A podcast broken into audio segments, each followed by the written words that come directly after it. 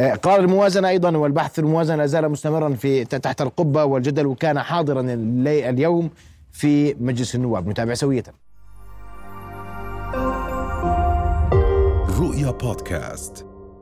إن هذه الحكومة وضعت رؤية اقتصادية ووضعت أهدافا لتحقيقها سوف نذكر جزءا منها ونقيمها. أولا استيعاب مليون شاب في سوق العمل وعلى أرض الواقع ازدياد البطالة بشكل مقلق. ثانيا زيادة الدخل للفرد بنسبة ثلاثة بالمئة وعلى أرض الواقع لا ازدياد في الرواتب وإنما ازدياد في معدلات الفقر وما تزال الحكومة ترفض الإعلان عن خط الفقر حتى لا يتكشف مستوى فشلها في إدارة البلاد. فنحن طالبنا ونطالب برفع الحد, الحد الأدنى للأجور ورفع الرواتب لجميع الأردنيين مدنيين وعسكريين وعلى رأسها الجيش العربي المصطفوي الذي يذود عن حمى الأردن ويقدم قوافل الشهداء لحفظ وطننا. ثالثا مضاعفة نسبة الراضين عن نوعية الحياة بين الأردنيين لتصل إلى ثمانين نسب ما نسبته 80% ولماذا عطلت الحكومة مشروع توزيع الأراضي على أبناء العقبة؟ وماذا فعلت الحكومة بآلاف الدنانير التي جبتها من المواطنين لهذا المشروع؟ ولو قامت أي جهة بفعل ما فعلته الحكومة بمشروع الأراضي لتم إحالتها للنائب العام بتهمة النصب والاحتيال. واقع العقبة مؤلم. فما الواقع في باقي الوطن؟ 45 مرة وقفت على هذه المنصة بين ثقة وبين موازنة. يا دولة الرئيس أنا بهنيك على أمانتك على المال العام وعلى الإدارة. وابن كريشان وابن الجازي عندما كانوا يدافعون عن ثرى هذا الوطن. كانت هؤلاء مشروع ولادة. لا يعلم ما هي الأردن. لا يا. لا لا. تشطب من المحضر. طش دقيقة شوي يا فريد. أنت بتعرف شو أنا بحكي. هل يوافق المجلس؟ زم... زملاء.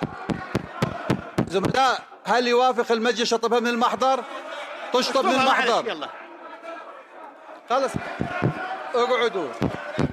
اقعد يا عيد معالي الرئيس. مالك يا عطا عطا شو قلت لي ما غلطتش أنا غلطت. يا فواز ما قلنا لك آه باللغة اكتب. يعني عادي. فواز قلت لك احكي كلمة مكتوبة. احكي كلمة مكتوبة يا فواز ما قلنا لك. اقعد خلص. شط اقعد يا محمد. فواز اعتذر من زملائك اعتذر بكرة. أنا ما قلت شيء بعتذر إذا إذا هي اعتذر يا أخوان. ما قلت شيء أنا ما حكيت شيء. يا عطا معلش اقعد يا عطا أنت. عطا. أنا ما حكيت شيء يا جماعة؟ عيد. دكتور عيد. هيو اعتذر يا فريد. بالنسبة لما أشار إليه سعادة النائب سعادة النائب أشار الحقيقة إلى بعض القضايا التي أشر فيها إلى نصب واحتيال.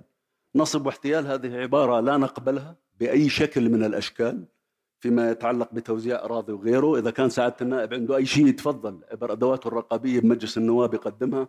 وهذه العبارات من فضلك تشطب من المحضر هذا من جانب. الجانب الآخر سعادة النائب أشار إلى تواطؤ لأجهزة رسمية فيما يتعلق بحملات إعلامية.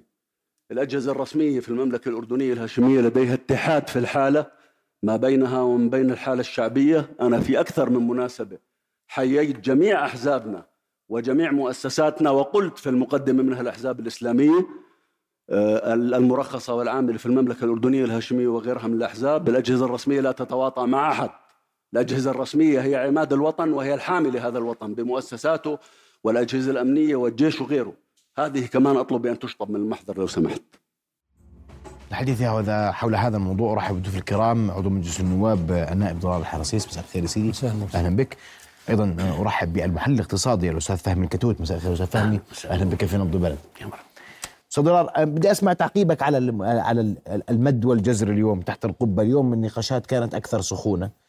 وتأجل إقرار الموازنة أخي يعني هو وضع طبيعي بل بالعكس يعني هو وضع بناء انه يكون في نقاشات حادة في مجلس النواب بس لا ترقى هذه النقاشات إلى مستوى الإساءة.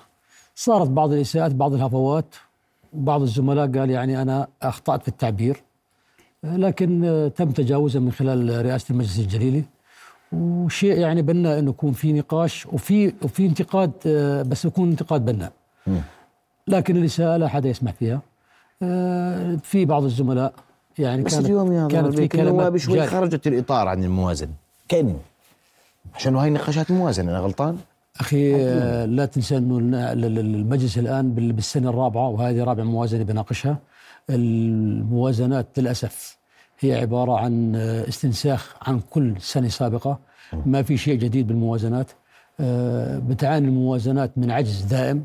بتعاني الموازنات من فوائد دين مرتفعة آه، لا يوجد زيادة للرواتب لا يوجد تحسين لدخل المواطن لا يوجد فيها مشاريع تنموية حقيقية. آه، حتى النفقات الرأسمالية اللي بنسميها نفقات حميدة إذا بدك تقيسها على السنة نفسها بتكون هي عبارة عن مبلغ بسيط لا يشكل تقريبا 1% من الموازنة ولذلك تجد أنه هناك يعني في سخط ولغط من بعض النواب على هذه الموازنة و- والكل يعني معه حق بهذا الموضوع. مش هاي سنتكم الأخيرة حبيتوا تحكوا فيها كلام أكثر من موازنة؟ يعني بينك. ممكن في جانب معين إنه كان في هناك يعني حديث بهذا الاتجاه. أنت- أنت لكن لا. لا ما, بنقدرش نعمم هذا الموضوع على انت عضو اللجنه الماليه صحيح ولا لا؟ نعم. أنت عضو في اللجنة المالية. نعم نائب رئيس اللجنة وأقريته. قريناها موازنه موازنة طيب. أخي الموازنة كل يعلم أن الموازنة عبارة عن خطة مستقبلية للدولة. ونحن نتحدث عن أرقام. الأرقام لا تعرف العاطفة ولا تعرف الكذا يعني محصنا الموازنة مع أكثر من 100 مؤسسة ووزارة. الموازنة إذا جيت تقيسها هي عبارة عن ما يقارب ال 84% من هذه الموازنة هي رواتب وأجور خدمة دين عام. 86 86% و14% نفقات الرأسمالية ولذلك هي موازنة لا يوجد فيها شيء جديد للمواطن لا يوجد فيها شيء إيجابي. لا جديد لا إيجابي. استنساخ هذا الكلام الاستاذ ذرة. ما خلى لك حكي والله يا أستاذ يعني أنا أكرر آه، موازنة تقليدية. آه، كالموازنات السابقة السنوات الماضية. طيب. آه، لم يطرأ على هذه الموازنة أي جديد على رأي سعادة النائب. يفترض هذه الموازنة في هذا العام بالذات أن تكون موازنة استثنائية خاصة وأن المنطقة تمر في ظروف استثنائية وبالتالي كان يفترض أن يكون هذا الباب مفتوح بهذا الاتجاه. كما أنه أيضا الموازنة كان يفترض أن تراعي أن هناك شيء اسمه آه، رؤية آه، اقتصادية. وهذه الرؤية الاقتصادية يفترض أن الحكومة الأردنية أو موازنة الدولة أن تسهم بأكثر من مليار دينار سنويا حتى آه، تقوم بدورها ضمن آه، ما يعرف بالرؤية الاقتصادية للسنوات العشرة القادمة. وبالتالي لم لم يتم ذلك. النفقات الرأسمالية بقيت تراوح في مكانها بغض النظر عن الرقم أنه ارتفع قليلا إلا أنها تشكل 14% من إجمالي الإنفاق العام كما كانت في 23 كما كانت في 22 قبل الرؤية الاقتصادية وبالتالي لا جديد في هذا الجانب. آه، بالتأكيد الموازنة يعني أنا بدي هي أسألكم سؤال معلش إنه أنتم الموازنة بدي تعاني. أسألك أنت تحديدا أستاذ فهد تفضل. قبل عشان ألعب دور يعني اللي مش موجود تفضل. ماذا تملك الحكومة لتضعه في الموازنة ولم تضعه؟ وأنت لا تقول لي والله المو- الموازنة تقليدية مو أجيب مش هذا كلام بنحكى صح كلامي؟ أنت بتقول لي اليوم والله ما ما زدنا كثير إحنا. طب من وين أجيب؟ أنا أتداين كمان ما أنا مش متحمل. على أقل تقدير أنا حافظت على وضعي الائتماني وحافظت على وضعي في السوق بما يتناسب وعالميا بقي وضعي الاقتصادي مستقر أمام العالم على أقل تقدير صح؟ شو نعم. في بإيدي؟ كحكومه أردنية أعمله وما عملته. كثير. تفضل. سيدي الكريم يعني إذا بدنا نتحدث عن عن ماذا يمكن أن تعمل الحكومة آه، يمكن القول أن الموازنة بحاجة إلى إعادة هيكلة من حيث المبدأ. أولا توحيد الموازنتين لأن عملية وجود موازنتين هي محاولة محاولة لإخفاء الحقائق أمام الرأي العام. الجهات الرسمية تتحدث عن مليارين نسبة العجز. الواقع الحال حوالي 3 مليار مليارين وتسعمية وكسور. لا عندما نتحدث عن موازنتين للدولة. وبالتالي يعني هناك محاولات لإخفاء جزء من يعني عدم وجود شفافية لتناول القضايا الأساسية أمام الرأي العام. ولذلك لابد من إعادة صياغة الموازنة على أسس جديدة. الموازنة يفترض أن تعطي نسبة أكبر للنفقات الرأسمالية والنفقات الرأسمالية يفترض أن تتجه الجزء الأعظم منها نحو مشاريع تنموية خليني استراتيجية. 86 خليني بال 86% اللي ذكرتها. نعم. هاي فيها لف ودوران بقدر أمشي فيها يمين وشمال قول نعم نعم كيف؟ نعم. ما هي رواتب وخدمة نعم. دين سيدي الكريم صح. سيدي الكريم سيدي الكريم. آه، مظاهر الفساد متعددة. مباشرة وغير مباشرة. هناك جزء غير قليل هناك جزء غير قليل حتى في في قضية الرواتب تدخل في باب الفساد. عندما عندما تصبح عندما يجري الحديث من قبل ديوان المحاسبة عن رواتب تصل إلى 10000 و15000 شهريا لأشخاص هذه ظاهرة من ظواهر الفساد. عندما تخفي الموازنة عندما تخفي الموازنة أكثر من 750 مليون دينار نفقات في عام 2022 للحكومة الحالية أيضا ويكشف عنها ديوان المحاسبة نفقات خارج الموازنة 750 مليون دينار 2022 أين هذه؟ أين ذهبت؟ أي جهة رقابية شافت هذه الأرقام ودققتها؟ آه. لماذا هذا الرقم يرتفع لدرجة أن يصل إلى أكثر من أربعة أربعة ونصف مليار دينار؟ نفقات خارج الموازنة. آه هذه مظاهر يعني آه، وين؟ وين مجلس النواب وين الجهات المعنية في هذا الموضوع؟ م. ما في جهة رقابية شافت هذا الرقم. خلينا نرجع لديوان المحاسبة ونشوف شو بقول في هذا المجال. على أي حال هناك حاجة إلى إعادة نظر في كل السياسات المالية والنقدية. الوضع شوف الوضع الاقتصادي في البلاد هو القضية المركزية في الموضوع وهي تراجع النمو الاقتصادي تراجع النمو الاقتصادي أسبابه وجود ضرائب انكماشية عطلت نمو الاقتصاد من جهة وأضعفت القدرة الشرائية للمواطنين. عندما تصل نسبة الضرائب غير المباشرة لحوالي 70% أو 60% آه من إجمالي الإيرادات الضريبية هذه الضرائب الانكماشية هي المسؤولة عن الوضع الاقتصادي البائس التي تمر فيه البلاد وخاصة أن أن أن ممول هذه الضرائب هي الغالبية العظمى من المواطنين وبالتالي على على الحكومة وعلى الجهات الرسمية ومجلس النواب العودة إلى المادة 111 من الدستور الأردني بالعودة إلى الضريبة التصاعدية والتراجع عن الضريبة غير الدستورية. تفضل أستاذ ضرار يعني أنا بجوز بتوافق مع أخونا بما يتحدث فيه عن موضوع الموازنة الموحدة. حتى أغلب الشركات اللي بتكون عندها شركات تابعة شركات حليفه في النهاية بتلجأ إلى موازنة ميزانية موحدة لهذه الشركات. أنا معه بهذا الطرح لكن آه، موضوع الأرقام اللي حكى فيها لا شيء يمنع. طب ليش ما نعملها؟ لغاية الآن من يوم مؤسست هاي المؤسسات الهيئات الحكومية لغاية اليوم وهي تجري بنفس السيناريو. للأسف هاي مطالبات اللجنة المالية السابقة اللجنة المالية السابقة واللي قبلها واللي قبلها بتوحيد الموازنة بين الهيئات وموازنة المؤسسات الحكومية. بس للأسف يبدو إنه آه، هناك يعني إرادة معينة لدى الحكومة بهذا الاتجاه. أما يتعلق بالأرقام اللي ذكرها أخوي يعني ممكن يكون الأرقام يعني الصرف خارج الموازنة وال تقارير ديوان المحاسبه يعني إحنا ناقشنا في اللجنة المالية تقارير ديوان المحاسبه لغاية 2022 لم ترد هذه الأرقام بالتقرير ديوان المحاسبه بال بال بال بالأرقام لم ترد يا أستاذ بالأرقام بالأرقام بالأرقام يعني ممكن الأرقام فيها شوي بال أنا أنا إذا سمح لي بس كمل بس كمل. كمل. آه. أما بما يتعلق بأنه كيف بدي أحول هاي الموازنة وأحاول أخلص من العجز وأتحدث من كذا حكى أخونا وأنا بثني على كلامه.